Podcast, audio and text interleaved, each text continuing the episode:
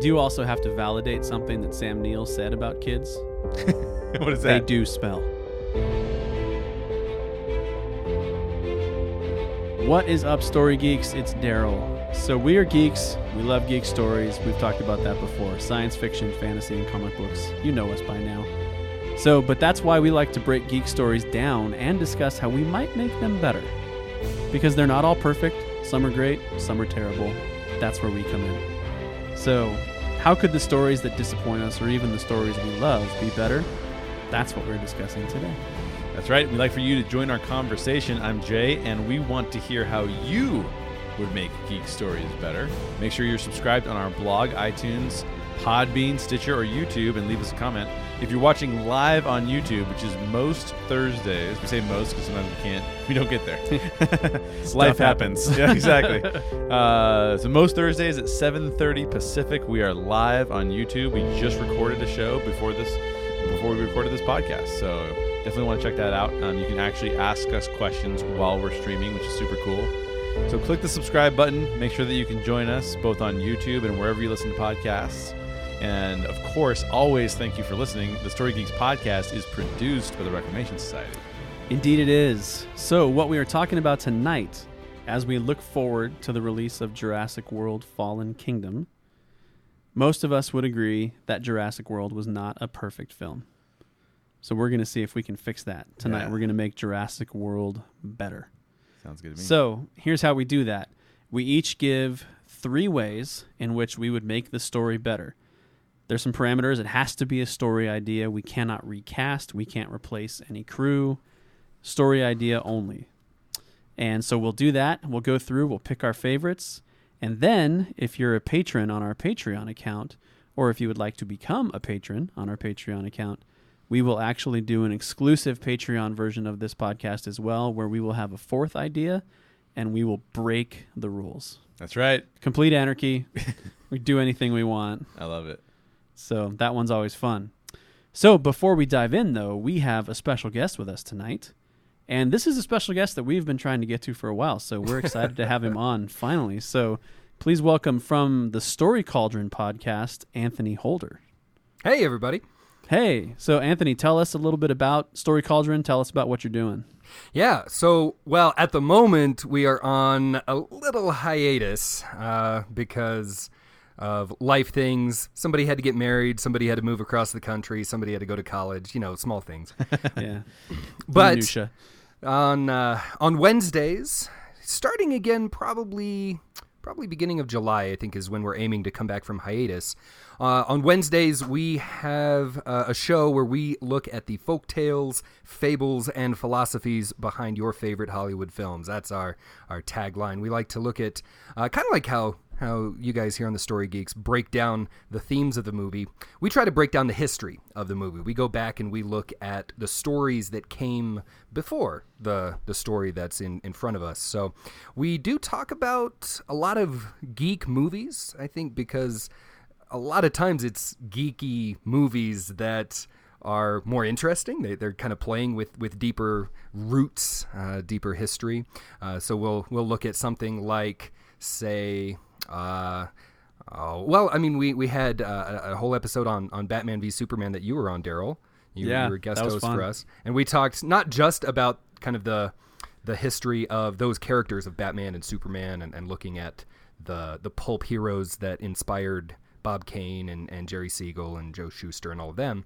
But then we also went back and looked at uh, like some of, of Nietzsche's philosophy of Yeah. ha- of the Apollonian and Dionysian forces in, in art, and uh, it, it's uh, it, it gets a little little odd sometimes, but we we have some fun with it. We we will talk about. Um, and uh, well, uh, yeah, like I said, not just geeky movies. We'll we'll look at things like uh, we did an episode on it. We did an episode on Ten Things I Hate About You. That was a fun one. We got to talk one. about Shakespeare, and and yeah, we have actually uh, done an episode on Jurassic Park. Um, way back towards the the very beginning of our show, like episode four, we we talked about Jurassic Park, and and so I am really excited to be here to talk about uh, its its spiritual successor. yes. Well, thanks for being here, man. We're glad to have you. Um, and so, okay, really quick. Speaking of the story cauldron, before we dive into making these things better, can you give us a little bit of a taste of the kind of things you would talk about on your show if you were talking about Jurassic World? So give us a little bit of the, you know, the fables and folk tales and stories behind Jurassic World. So Jurassic World, as I'm sure we're gonna get into, is very similar uh, thematically to Jurassic Park, Yeah. and uh, so we looked at a like when we did our episode on Jurassic Park, we looked at a, a couple of classic pieces of literature with mad scientists creating something that goes out of control. So we talked about Mary Shelley's Frankenstein. Uh, we talked about Jules Verne, and several of his different stories play with themes like that. And uh, we ended up. so we have th- we have three different hosts. It's me and uh, b- uh, my my background's mainly in philosophy. We have Bobby, whose background is mainly in film studies, and then we have Garrett, who asks Who's a lot of questions. yeah, he's there exactly. Yeah. That's his that's his thing, and he uh, he we Bobby and I started using this word that he had never heard before, uh, hubris, which is something that shows up in a lot of Greek myths, and it, it's this idea of pride, um, pride that not not not just pride in some accomplishment that you deserve, but pride that is unavoidably damaging. Like hubris is never a good thing. Pride is something that maybe you can can warrant, you know, if you actually have succeeded, if you win the Olympic medal, then you should be proud of that. But hubris is always going to be a problem uh, because it's damaging to you and it's damaging to the people around you. So we we looked at how uh, in Jurassic Park, at least, you have these characters like John Hammond, who is uh, just he is hubris personified. He is the mad scientist trying to create life. And then you have Ian He Malcolm. spared no expense. Well, you know, but that's not true. Yeah, he's he's good at saying that. But uh, but then you have Ian Malcolm, who is constantly trying to draw attention to the fact that uh, that that the whole project is just out of control, and that there's no way it's going to actually work. And, and the, the filmmakers very intentionally were playing those two characters off of each other, even down to the. Uh, even down to their costumes. If you go, if you go back, and I, I know this is Jurassic Oh Park, yeah, but black and white. Exactly. Yeah, one's dressed all in white, the other one's dressed all in black until his shirt gets ripped off. But that's Ian Malcolm is very close to Jay's heart right now. That's right. Because the Gold Blooming podcast on Network Yes. 1901. Oh, that's right. Yeah. yeah, that's that's right. Yeah. So, uh, so with Jurassic World, I mean, it, it's a lot of those same themes kind of being rehashed, but as I think we might end up talking about, not as well. uh, uh, it, it was clear that uh, they they were wanting to uh, have kind of the same impact and, and provoke a lot of the same questions, but the the the biggest influence on Jurassic World was simply Jurassic Park. Uh, I mean, Yeah. there's really not much that I could say about Jurassic World that we wouldn't say about the first movie because it's not a carbon copy, but it's uh, at, at least in terms of the I think kind of the message that they're trying to portray. It's it's almost uh, I don't well not too similar, but it's very Well, similar. it is very similar. So why don't we jump in and see if we can bring it up to the par of Jurassic Park? Let's make it better. Let's make it better. Yeah. I'm excited. By the way, before before we do make it better, I do have to I do have to do a call out to the Story Cauldron because I do feel like it's a really good podcast to listen to in conjunction with the Story Geeks podcast. Yeah. because you can get kind of like all the background on where You the get the story whole came story, from, yeah. and then you really dig deeper into that particular story. Um, and as a special call out, we just did our live show. Uh, so this is uh, May seventeenth, which you're probably listening to this in June. Yeah. but this is May seventeenth, and our live show for May seventeenth was try and stump Jay on Indiana Jones trivia. Which, as it turns out, is not incredibly difficult. Well, when, when you ask ridiculous questions, it is not. what was the seventh word on the fourth page of? Yeah, the exactly. Daryl Daryl goes Daryl goes I go I don't really know that much about the non-story part parts of this thing. He's like, "Oh, most of my questions are non-story." Yeah, they I'm totally like, Great. His first question was, "What's the age difference between Sean Connery and Harrison Ford?" I'm like, oh, I don't know. Anyways, the reason I say that is because I got to guest star on the the Story Cauldron podcast Yeah. about the Indiana Jones trilogy. Oh, and that was And so I much was- fun, man. That was so fun. I had a blast. And I, I hadn't I didn't tell you this, but uh, we talked a long time when you were on uh, about the the biblical themes that it plays with. Since Oh, yeah. you know they find the the the Ark of the Covenant, and they're talking about Jesus's crucifixion with the Holy Grail. Um, like a, a day or two after after we recorded that podcast, we were actually talking about the Ark of the Covenant in my uh, theology class that I teach for high school students, and we ended up um, I, I ended up kind of using our conversation to That's uh, awesome. make the make the class a little a little better. It, it That's really synergy. was, was pretty exciting. That's awesome. Sweet. So Okay, well, let's dive in here. Um, Anthony, why don't you kick us off? So, why don't you give us the first way that you would make Jurassic World better? So when when you uh, sent me the email, uh, kind of laying out what we were going to do, Yeah. uh, there was one thing that I don't even think I'd finished the email before this had popped into my head because th- this one was e- I- now Jurassic Park is my favorite movie of all time. What what you Oh, really? What Okay. I, I I would say that that is pr- a pretty safe thing for me to say. okay. Um, and so I, I was excited to no end for Jurassic World. And I, I did get choked up when I went to see Jurassic World. But I absolutely hated the romantic storyline.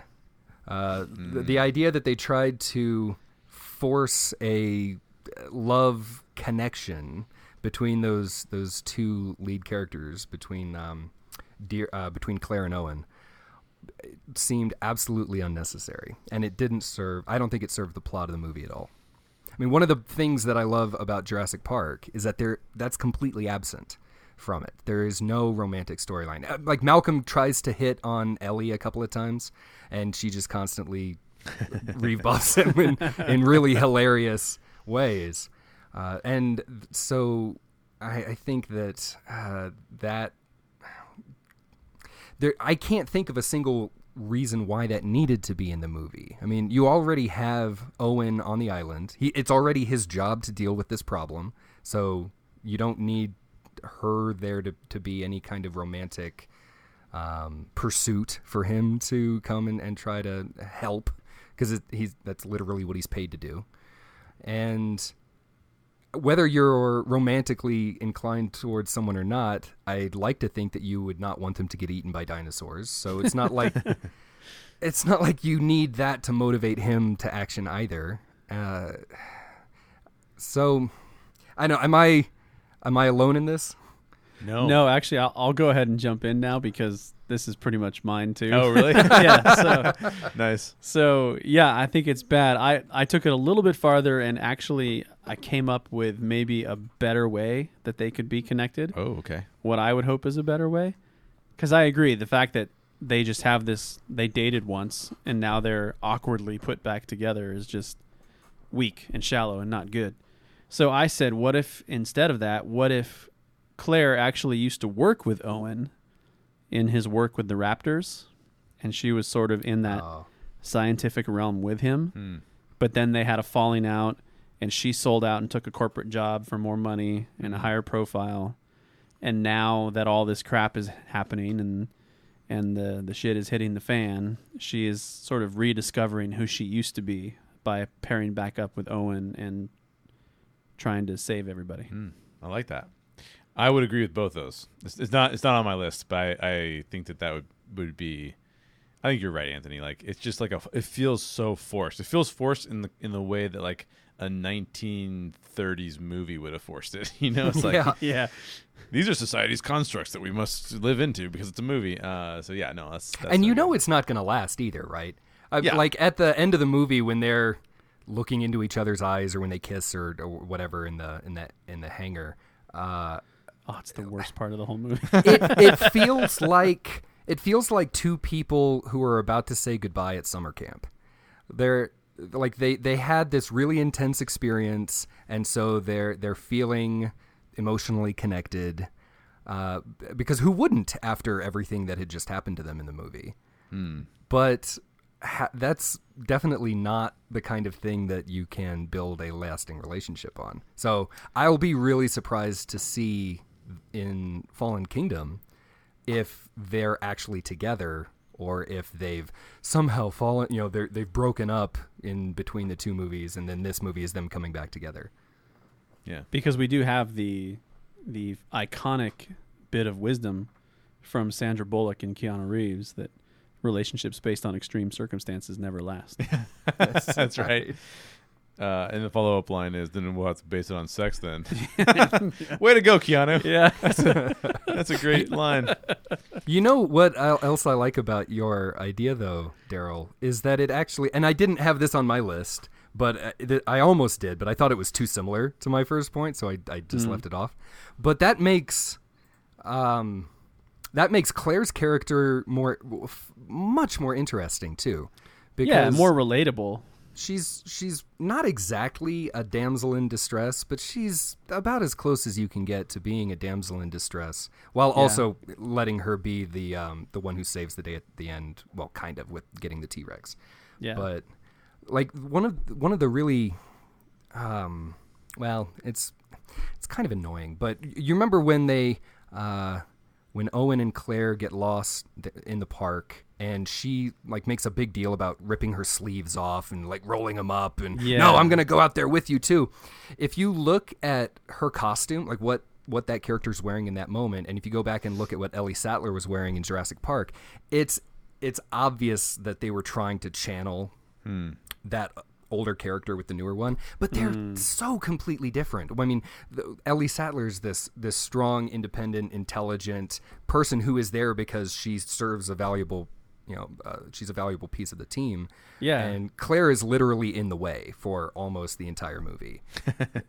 so, yeah, I love the idea of of actually giving her some expertise beyond calling Verizon wireless or whatever her job was. What was Yeah. her job anyway? Like her job was just to get get people to advertise for in the Yeah, park or something. marketing or something. I don't know. Well, she's actually she actually seems to be the head of operations. Now I don't know why she's so involved in the marketing conversations, but she is overseeing, uh, for example, the uh, what's the guy's name? Uh, it's not Joshua Jackson. It's like a but it's like a Lowry. yeah, yeah. Yeah, yeah, yeah. So that, that that guy's character, The guy with the T-shirt. yeah, yeah, the guy with Yeah. the t-shirt, because because uh, and he's a fantastic addition to that cast. But she's overseeing all of those characters Yeah. as well. So she's sort of uh-huh. like second in command to the president, Right. who's the helicopter pilot. You know. Yeah. Mm-hmm. What's your first way, Jay? Yeah. So my, okay. So here's my. So I've ranked order them. So this is my third. Th- the the what is it called? The, the, the, not my number one. but Yeah. it's the third This one. is your second runner. And I have to say, in advance of me saying this, that uh, I l- enjoy this movie, but I, if you said to me, "Is it a good movie?" I would say no. So when I'm making this better, I'm going to do some pretty drastic things. All right. I, I apologize in advance if you love the movie. I'm not trying to ruin it for you. This is just for me what I would change to make it better. Uh, the first thing I would do is I would eliminate the genetically engineered hybrid Indominus Rex. Mm-hmm. Why? Because this is the stupidest thing I've ever heard of. it's like we have. It's so dumb. We have. We have. We okay. So we have these amazing creatures that we have literally brought back to life. Jurassic Park br- brought us that. That's a fantastic idea. Then to say like, well, what? How can we make this even bigger and crazier? Let's blend them all together into Super Dino. Oh, that's terrible. Um, so I, I also think that what they're trying to do here, they're trying to play with this greedy corporations or bad plot, and I think that's fine. But we've seen that a lot. Um, in fact, l- like kind of like you were saying, uh, Anthony, that's also a part of what Jurassic Park, the original film, was. Um, What should we do about these things? So I think it would be more interesting um, to showcase the inherent issues with combining humans and animals. Uh, so I would align the central theme more so to should we have zoos or should we have animals in amusement parks? I would align towards more towards that theme and play off of the Blackfish documentary Mm-hmm. about what do we do when we when we about put things in captivity. Yeah. Yeah. So to make it better, I would say that it's not you've created this genetically new hybrid dinosaur, which is crazy town. I would say dinosaurs are starting to evolve. the, the, in this park, and we're seeing increasingly odd patterns of behavior. It's as if they're beginning to understand they're in captivity and they're starting to rebel. That to me would be a far more fascinating premise to base this film off of. Yeah, So that's my number three. I like it. Sort of a Planet of the Dinosaurs approach instead of Planet of the Apes. Yeah, that's Yeah. right. I like it. I and that would have. I, now I know a lot of people try to forget Jurassic Park three, Oh yeah. but the, you know th- that one of the things that they were um, that they kind of built towards by the end was that the raptors were s- somewhat intelligent yeah like they they i don't know if you remember th- how that movie ends it's kind of ridiculous where um, where grant uses a raptor skull like a flute to communicate with the raptors like he blows through it to talk to them I forgot about that. Oh my gosh! yeah, I mean it's stupid, but Yeah. but th- like your idea that the that the dinosaurs are starting to understand things, um, they could have they had they had some seeds in the franchise that they could have developed in that direction. Yeah, it would it would, it would set up a very different film. Um, but I'll get more into that as we go into my number two and number one too. I I do think though that. You're right that the Indominus Rex idea is ridiculous, but I do think that was kind of the point. Yes. of the movie that uh, like the the shot that uh, well one shot that I thought was just amazing was when they were feeding the T-Rex towards the beginning and there's the kid who just like ignores it and looks at his phone Uh, like because it's Yeah. oh it's just a T-Rex like who cares uh, and so if that's the problem, then the evil, greedy corporation, you know, they're going to have to try and do something to grab the attention of the people again. And I think that the the idea that people are growing numb to amazing things. I mean, you've got dinosaurs. That's mind-boggling. That should capture your attention until you die, and they're just growing numb to it. Uh, I think that's an interesting idea, but yeah, they they come up with possibly the worst possible solution to that problem. Yep. yeah. So what's your number two way, Anthony? Uh, so my th- this is just kind of a, a general criticism of a, another kind of cheap plot device that I think they rely on, which is uh, technology is amazing until it isn't. Like- they can, they do so many amazing things. I mean, again, they're not not only bringing dinosaurs back to life, but inventing new dinosaurs. But then they can't get their cell phones to work Uh, like yeah. like she's trying to call the kids when they're out in that bubble and the the, the line just isn't going through like I don't yes I understand that you need to create some reason why the kids are separated from everybody else but I mean, uh, they could have just had him forget his phone somewhere, or have it, you know, drop it earlier on so that it cracks. Or I mean, if if it's really hard to believe that such a an amazing technological wonder place like like this Jurassic World has fences that are unreliable or has you know has cell phones especially especially after what happened with the first park. You would think that they that half of their budget would be towards making sure that what hap- what brought the first park down would not happen again. But what do you know? Their fences don't work again. It's so true. Yep. so that and, and that's kind of a that's kind of a problem I think that that people are that that writers are having to deal with now when they're writing stories. Um, have you ever gone back and watched like a, an old episode of Friends or Seinfeld or, or Frasier or something and thought, you know, if these people had cell phones, we would not have this episode. Oh yeah, totally.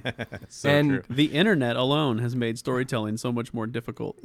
and and and it's almost like they I, I don't know if a- again Jurassic World is they were just trying to be Jurassic Park too much, but they they're they have this technology, this ama- this cell phone, and they have to come up with some reason that it doesn't work, and it's just not believable at all. Yep, I agree with that. That's a see it. great point. for sure. Okay, so my second one is uh, similar to your first one, Jay. Okay. Um, but I okay, so the Indominus Rex, Yeah. Um, I don't necessarily mind that being the big thing, but I think they need to pick a reason why it's there. So, is it just because they need a bigger, badder dinosaur for the park? Or is it because of this behind the scenes conspiracy thing with, I forget the doctor's name, the doctor from the original Jurassic Park? Wu. Wu, yes, Dr. Wu. Yeah. So you get a little of that, but it's not enough, and it's it's wishy washy and it's confusing. So I tend to like the conspiracy approach better. So my number two would basically just be give us more of that. Give us more Mm. story for the real nefarious reasons behind creating the Indominus Rex Ah. and rename it.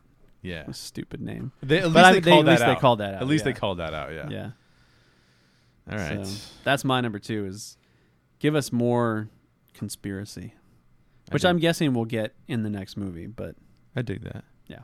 Do you think it's it's uh, a cheap shot when uh, when a when a writer does that when they when they clearly they set that up because they knew that they were going to have more because I think weren't the sequels greenlit before the movie was even released just based on the hype yeah, alone? I'm sure they were. So I- I don't know. I I, uh, I I always kind of cringe a little bit when you when you can see. Well, they clearly just put that in because they're going to bring it up in the next one. Yeah, I mean it does bug me a little bit. It depends on how they do it. Like Marvel's king at it, right? Like the MCU, like every time they reference something, you're like, can't wait to see that, you know. But Yeah. I think it is usually a cheap shot. You have to know that there's a bigger franchise that these are all woven together for a reason that makes sense. Well, and there's varying degrees. Like you can do a little illusion, Yeah. which is cool and builds anticipation.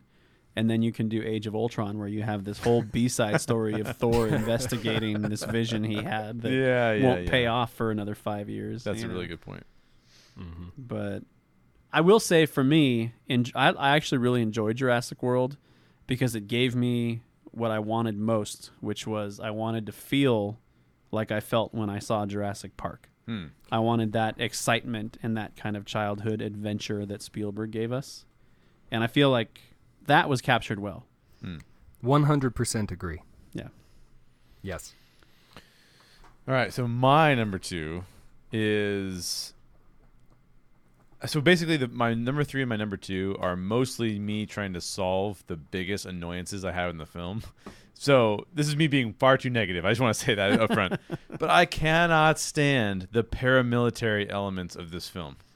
Oh. It's so this is the next dumbest thing ever. Like, hey, you know what we should do? Weaponize dinosaurs. Like, what? yeah. Like, that doesn't make any sense. Like, like, like you, we have, we're living in a world with like nuclear capability. We are living in a world where we can like, we have. There's, there's, there was. I was listening to a Joe Rogan podcast, and he was talking about a guy with a 50 caliber rifle that was trying to shoot a deer and missed the deer and killed it because of how powerful the bullet was going by it. Oh my right? god. And so, you, so you, I'm thinking like, and you, what are you gonna do? You just put some raptors in the field? Like, come on, give me a break. That's ridiculous. So I just, I really, uh, now I do think the Indominus Rex solves that problem because you make a dinosaur that's like so invincible that like nothing can kill it. That's interesting to me, but I still think that that's dumb. So paramilitary is gone. Instead, what I would do is again keeping in line with some of the stuff I talked about in my third uh, choice is that there's a group of uh, protesters um, led by like an upstanding person who's really trying to do good. Um, and they want Jurassic World to close its doors, and, and we know behind the scenes what's happening is these these dinosaurs are getting smarter, right, more intelligent. Um, but within that group is a group of extremists who actually just want to release the dinosaurs, cause mayhem, and bring down the park altogether.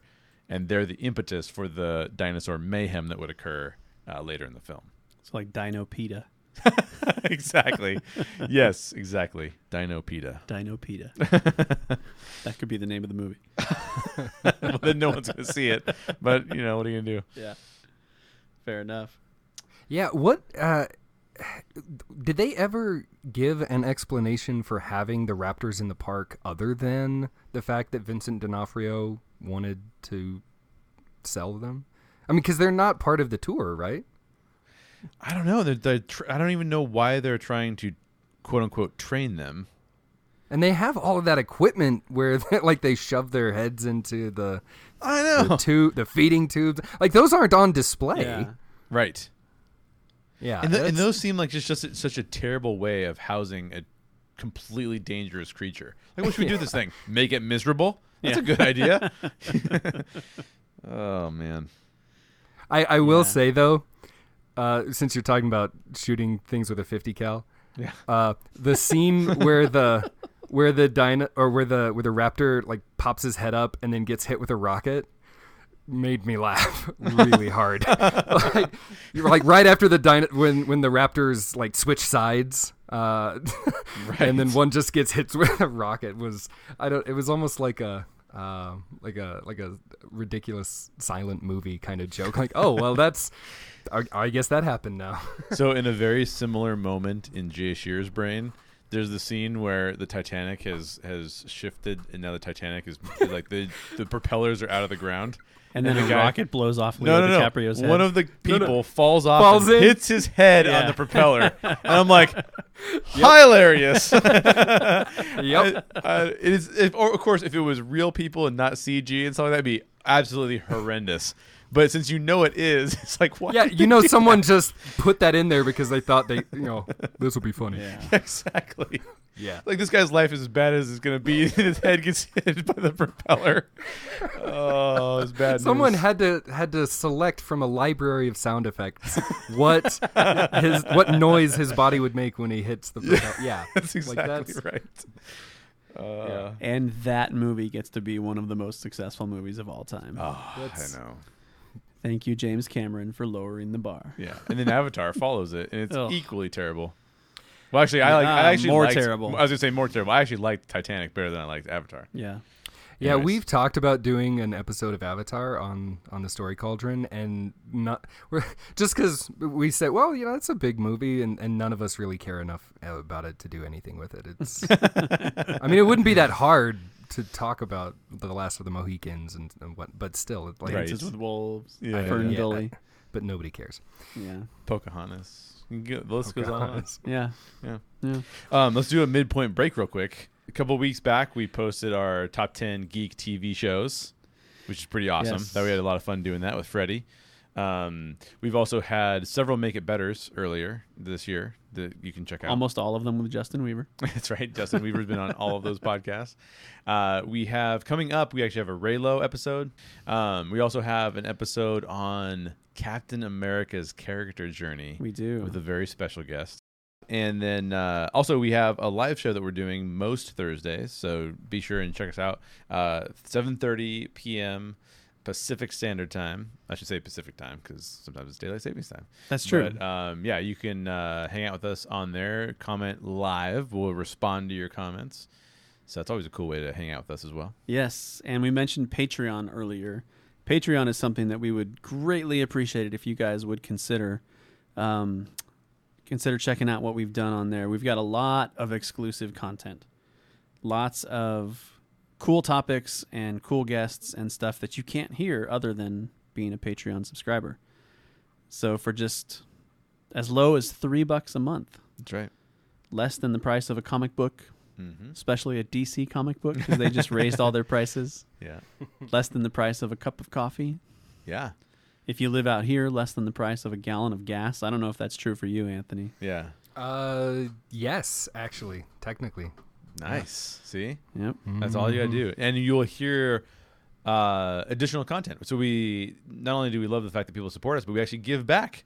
So the way we do that is by providing additional content that is exclusive to Patreon supporters. And Anthony's going to join us because we're going to have our fourth way of making this this movie better. That will With be no rules. no rules, special Patreon only release, which is cool. So if you want to hear us completely butcher Jurassic World, even worse than we are now, subscribe. yeah, yeah, yeah. What's funny is I, I, I, you know, just as we transition back in, it's so funny because like I actually enjoyed this film. It's an enjoyable, fun film. I love watching it. It's super fun. it's just, it's just not that good though. You know what I mean? Like it's it's one thing to say a film is good. It's another thing to say I enjoyed it. Those Yeah. are two very different comments. yeah. I mean, it's not quite the same as like watching a Fast and Furious film, which is 100% stupid, but for some reason just mm-hmm. totally addicting. yeah, yeah, yeah. It's not that crazy, but It's also not fair because of, like Anthony talked about in the beginning of the show, the the legacy it's dealing with is ridiculous. It's Anthony's favorite film. I think it's in. I don't know if it's in your top ten. It's in my top ten. Jurassic World. No, no, no. Jurassic Park. Oh, Jurassic Park. because it's following. Uh, my point is. it's is, in my it's top following ten Jurassic sci-fi Park. films for sure. Yeah, because it's so good. Yeah, So it's hard to live up to that. yeah, Yeah. It's true, but there's a lot of fun moments. I mean, the dinosaur battle at the end of the movie, I think, is really great, and Yeah. I love the use of the T Rex and bringing back the same T Rex. Mm-hmm. Totally. So, okay, we're getting too positive here. Let's go back to being negative. so, Anthony, what is your number one way that you would fix Jurassic World and make it better? Well, I guess I did mine backwards. My number one way was the first one I said, so I Mm, should have said sure. this one last. Um, because this this last one is is really specific, uh, and it it there's somebody who dies in the movie for no reason. Uh, the the personal assistant. Oh yeah. So brutal. it's like the worst brutal. death. I know. there is oh, yeah the fact that she died in the way that she died it's ridiculous and and gratuitous like uh, uh colin uh, trevorrow gave an interview like he's really proud that he killed her uh, because up until her death no female character had died in a jurassic park movie Yeah. which okay i i don't think that makes you a feminist to create a character just so you can kill her in a gru- gruesome way.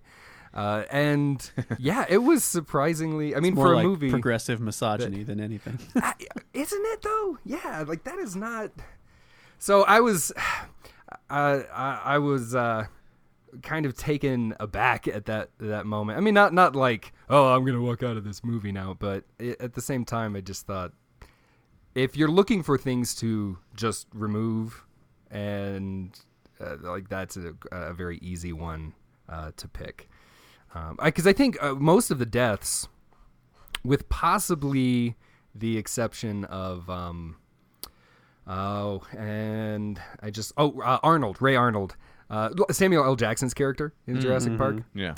um, possibly the, hi hi him being an exception with his arm falling out. Like for the most part, the deaths are, I mean, pretty sensible. Like they, they make sense within the context of the uh, of the movie. Um, yeah, like even when when the lawyer is on the toilet and he gets you know eaten by the by the T Rex, you're still thinking, oh yeah, I mean that's that's that that fits. I, I get that. I would have Uh, killed the lawyer too. and and it, the way that he dies is i mean it's kind of funny but it's believable but it it seemed like they had like a, a 30 minute rap session on oh and we can do this to kill her and we'll like bring her up this way and then pull her apart and it's it's just it's just stupid for a Especially movie for a character that's not that offensive. eh, well yeah. Yeah. like she's so innocent Yes. right exactly. Exactly. I will actually say that throughout the entire Jurassic franchise, even the first one, even Jurassic Park, the deaths don't mean a whole lot to me. Like the suspense and the death of characters is just not a big deal to me Hmm. in Jurassic Park. It's more about the spectacle of the dinosaurs and how they weave that in and stuff like that.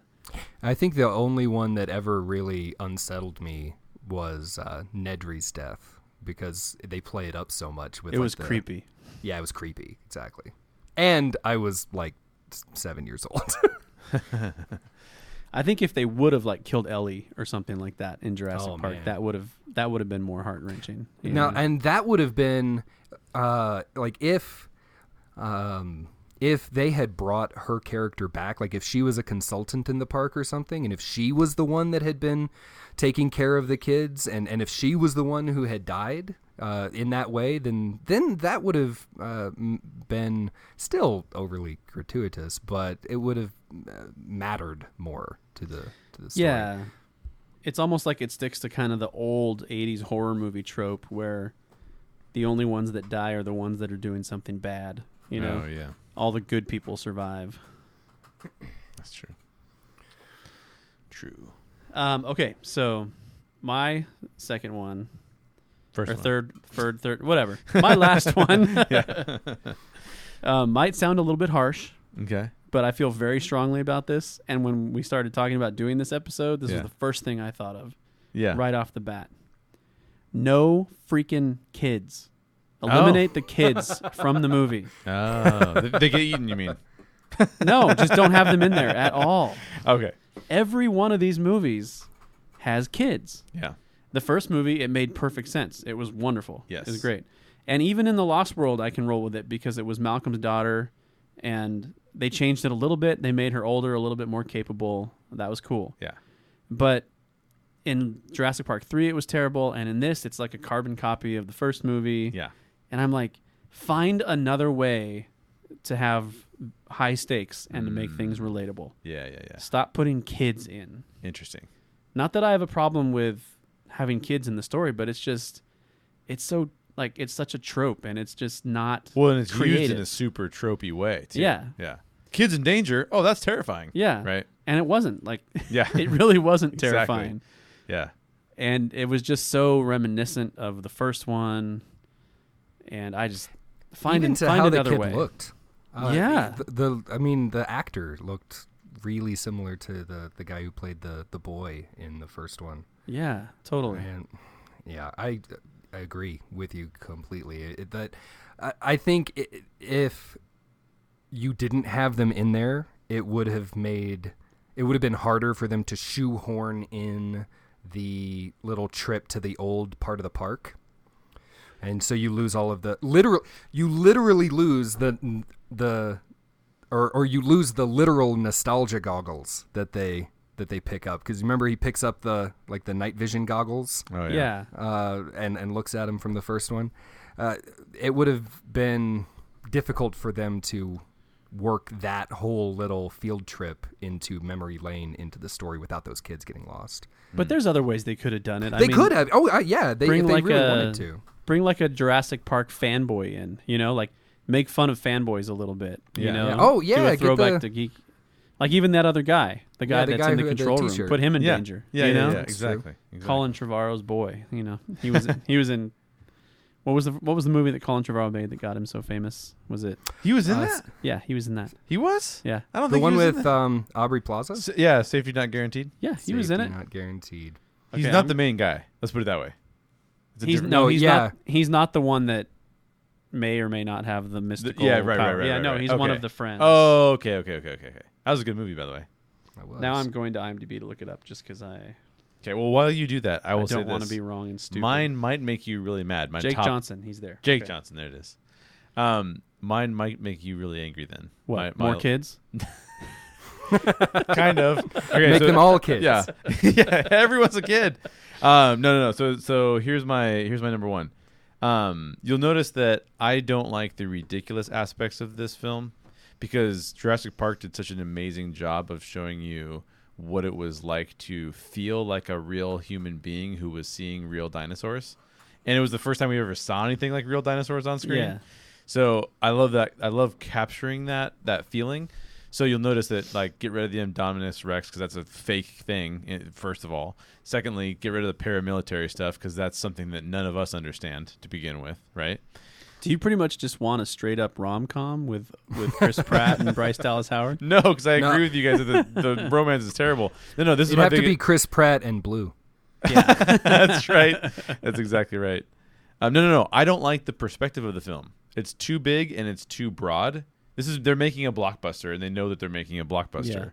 Um, I would rather have a film that focused on a vacationing family inside the park. And I think it's totally cool if they focus on a family where the parents are considering a divorce, like these parents were. Um, to the to the uh, to some of Anthony's com- comments about the way that the female characters are treated, I do think it's very odd that we're seeing two boys. I would have much rather seen two girls. Um, I don't know why they had to be boys. Honestly, didn't make Yeah. any sense. Anyways, that's an that's an aside. But I would love to follow the family drama, and I would even be cool with sort of a hybrid found footage type of a film where this is a monster movie that we could experience because we've been to Disney World, we've been to Disneyland, we know what it's like to be there to experience some kind of crazy uh, larger than life event and have these dinosaurs escape. I mean, just I'm just imagining a scene where you know they're on this ride, and then the ride breaks down, and then the family is trapped in the dark, and then all of a sudden you start to hear the dinosaurs getting upset in the theater around you. You can imagine hearing the sounds in the theater all around you as the dinosaurs start to get upset. Um, and now this family's got to escape, right? And they're they're gonna go from ride to like ride to building to ride, and we're seeing this thing that we've created that we've infringed upon this dinosaur land. We've en- we encapsulated these dinosaurs, kind of like Blackfish. Should we do that? And then these things escape, and now we're stuck in the middle of that. But as as us, none of us, none of us, well, not that I'm aware of, are in in command of a paramilitary organization. Uh, we're not training raptors. We don't own, we don't run and operate it's a giant theme park. so it's so hard to, and as far as I know, so it's so hard to relate to all of those things. So I would like to see sort of a focus on a small story of a family vacationing in this park and everything goes awry as opposed to watching the big corporation screw it up again. with a reveal at the end that it takes place in the Cloverfield universe. Hey, there you go. I'm down for that too. Yeah, we could have uh we could have uh who am I trying to think of that directed all those things? The Matt director- Reeves. What? Matt Reeves directed Cloverfield. Yeah, exactly. Matt Reeves. We have Matt Reeves direct it.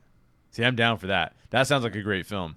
This is just popcorn film. That's fine. That right there is a way to make any film better. Yeah. Maybe not any film, but a lot of them. that's true. That's true. Making it found footage. No, having Matt Reeves direct it. Oh, excellent. Yeah. Yeah.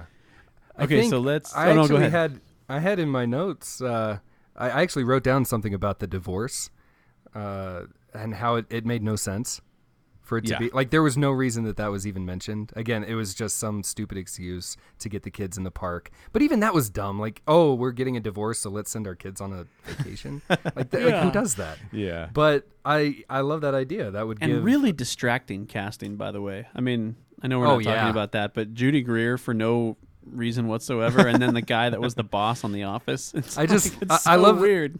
I like thinking that, that that Jurassic World is how the Arrested Development and Office Yeah. uh, shows come together. Yeah, I like that too.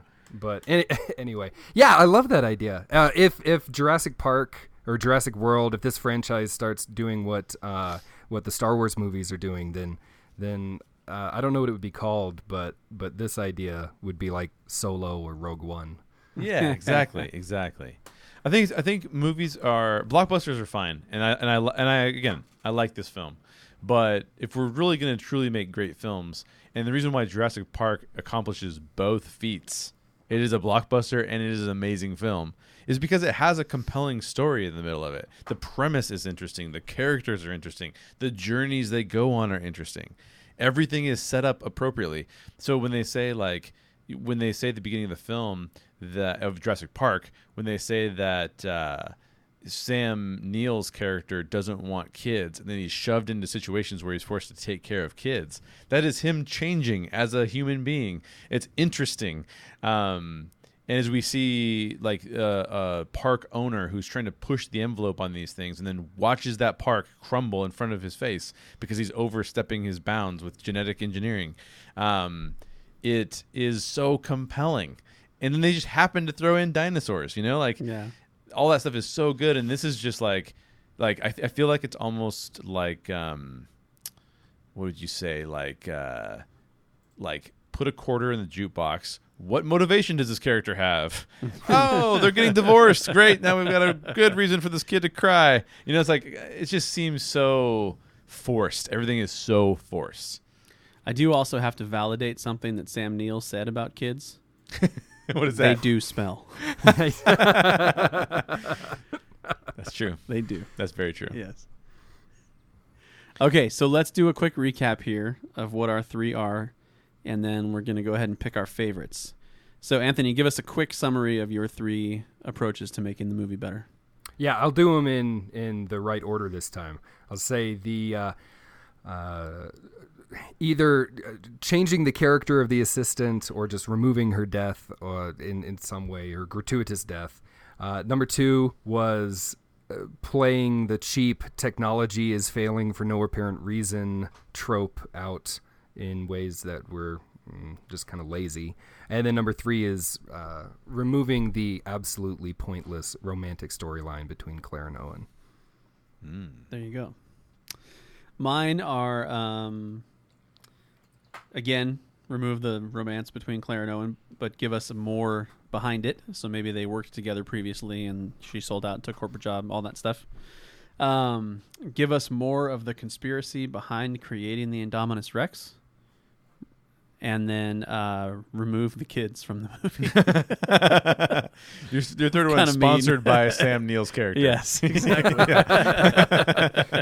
it's the Alan Grant approach to filmmaking. All right, so mine were uh, eliminate the uh, Indominus Rex entirely and focus instead on dinosaurs that are beginning to evolve and get smarter. Um, two, my number two was to eliminate the paramilitary story elements and make it more about uh, a group of protesters who want to release the dinosaurs um, and in- increase the mayhem that's going to occur. And then my number one is to change the entire perspective of the film and make it more about a family experiencing Jurassic World, and then have this these. I mean, ideally, have these protesters release the dinosaurs, and then they have to deal with that. yeah. Um, so yeah, those are their, those are my three. Okay. So, Anthony, what is your favorite way of making this movie better between mine and Jay's? You can pick Uh, one from amongst the six. From amongst the six, uh, I I I I like how uh, you had the, the same idea as as me, but better. Yeah, I, make making your your uh, the the idea to make Claire's character uh, valuable and uh, give her a different motivation for being in the park in the first place and having a relationship with Owen. Yeah, I think that that's um, clever, R- really clever. That that would have been much more interesting, and it would solve some of those issues we were talking about with female representation in the movie too. Cool. Nice. I'm gonna let you decide yours next because I'm still You're still trying to I'm figure still it out. on the fence. I'm still thinking. The, w- one of the unique things about this is that I feel like every single choice that we've all said could all be done to the movie. Like literally, almost every single one of them could Yeah. be changed. Um, I am gonna pick actually the romance as well because I think, uh, uh, you know, I think that Chris Pratt plays a great Star Lord. Yeah. Fantastic Star Lord. I think he plays a phenomenal Andy. I don't think, however, he's really the heartthrob because it doesn't. It's he, he has to. He's forced to act. The other two characters is just kind of who Chris Pratt is. Yeah. This character, he's forced to be something that I don't think he's comfortable being. Um, and I'm not sure that Bryce Dallas Howard is comfortable being what her character is either Yeah. and it just makes for two very awkward performances and this movie is sort of reliant upon those performances because you know you could have called this king kong and had her be the the damsel in distress and him be you know some kind Yeah. of idiot that has to save her and you kind of would have had that and so we're all i think we're all thinking yeah but we're too we're too sophisticated as mo- moviegoers to see that film so let's just get rid of that altogether let's just get rid of those two characters So you're going with the romance. yeah Cool. I'm actually I'm going to go Anthony with your comment about killing off the assistant. Um because I think it speaks to a larger problem that I see with the movie where they the death just doesn't matter. Hmm. I feel like they don't make us care about the characters enough to care when they die. So I sort of I see a synergy there. Yeah, it makes me think of what uh, what you were saying um, earlier, uh, Jay, about just kind of picking motivations for the characters at random. It's like the the writers don't care about the characters, so why not just kill them? Who cares? Nobody cares. Hmm. Yeah, exactly. Exactly. Yeah. It's it's yeah, I mean I think that the you said it well, Anthony. I mean the deaths in Jurassic Park feel natural and feel like a byproduct of having dinosaurs in a park, right? Like, Yeah. like they they it's go you go, oh yeah, that that seems like it would happen. You know, the the deaths in this film seem like. What if we kill? What if someone gets eaten by a dinosaur? You know, like, and you're just kind of like, ah, but that just doesn't feel quite right. You know, like it just, yeah, I don't, I don't, I don't like that. Like the pterodactyls picking people up and throwing them across the, the ground. I mean, it's just, I don't know, doesn't It work. reminds Yeah. me of the kind of games that I would play as as a seven year old after watching Jurassic Park with my friends. That's right. And and I wonder maybe if that's that's not kind of part of the problem because I'm sure that uh, Colin Trevorrow grew up watching this movie too, or watching Jurassic Park, and maybe he allowed that to influence this a little too much. yeah, I think you might be right. Yep. Okay. So we've landed on no romance, make that better, and make death matter. Yeah, Man, I, like think it. you could probably make a lot of movies better with just those two things. yeah. That's I a- know we've that- talked about make death matter a lot of times before. We talked about it with Logan. We've talked about it with other shows too. yeah, yeah. Infinity War, anyone? no comments. Nobody died in that movie. Come on. exactly, exactly. Cool. Well, guys, st- we'll say it one more time. Consider going and subscribing on Patreon because we're about to move into our rule breaking fourth way that we would make Jurassic Park better, and it's going to be fun to listen to. Um, but in the meantime, Anthony, thank you for joining us for this, man. Oh, I'm I'm so happy to be here. This is uh, this is fun. I I will say it's weird to hear you guys talking. I mean, I know I've, we've had conversations before, but when I listen to podcasts, I tend to listen to them sped up, uh, almost almost twice as fast as they are normally. So to hear you guys speaking like normal human beings is actually kind of unsettling. That's, that's right. We usually have chipmunk-like voices. It's the nicest thing anyone's ever said to me. yeah. It's nice to hear you guys talk like normal human beings. Yeah. That's true. Yeah. Good point. Anthony, But no, it's it's uh, it's a lot of fun to be here. So thank awesome. you. Well, we're glad to have you. Tell everybody where they can find you and where they can find the Story Cauldron. So thestorycauldron.com um, is our our URL. You can find links to all of the episodes and and also some uh, information about us. Uh, we do not have a Patreon yet, uh, but that's uh, when we come back from hiatus. We've got a couple of plans for things that are uh, in the, in the works. But then also we're on Twitter and Facebook and Instagram. Just search for uh, Story Cauldron or the Story Cauldron, and you'll be able to find us there.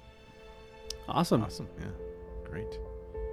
That's it for today's show, everybody. Thanks for joining us. Don't forget to subscribe and leave us a comment on our blog or on our YouTube. Um, and if you want to reach, you know, Professor X levels of influence, Dr. Ian Malcolm levels of Dr. influence. Ian Malcolm levels of influence. Share your favorite The Story Geeks episode on social media with your geek friends or somebody who's maybe getting into geek stuff and you want to encourage them to dig deeper into some of the geek stuff that they've been that you've been listening to or watching. Point them our direction. We'd love to have them listen in and join our community. Links to many of the things we've talked about today are in the show notes. Like Daryl said, please consider supporting us on Patreon. Get access to our exclusive content. Um, you can do so by clicking the link in the uh, show notes here. But you can also just go to Patreon and basically any social media you search for the Story Geeks on, we should show up. We- we're on most social networks, so you can search for us all there. And as always, question everything in your favorite geek stories. and always seek the truth. Bye.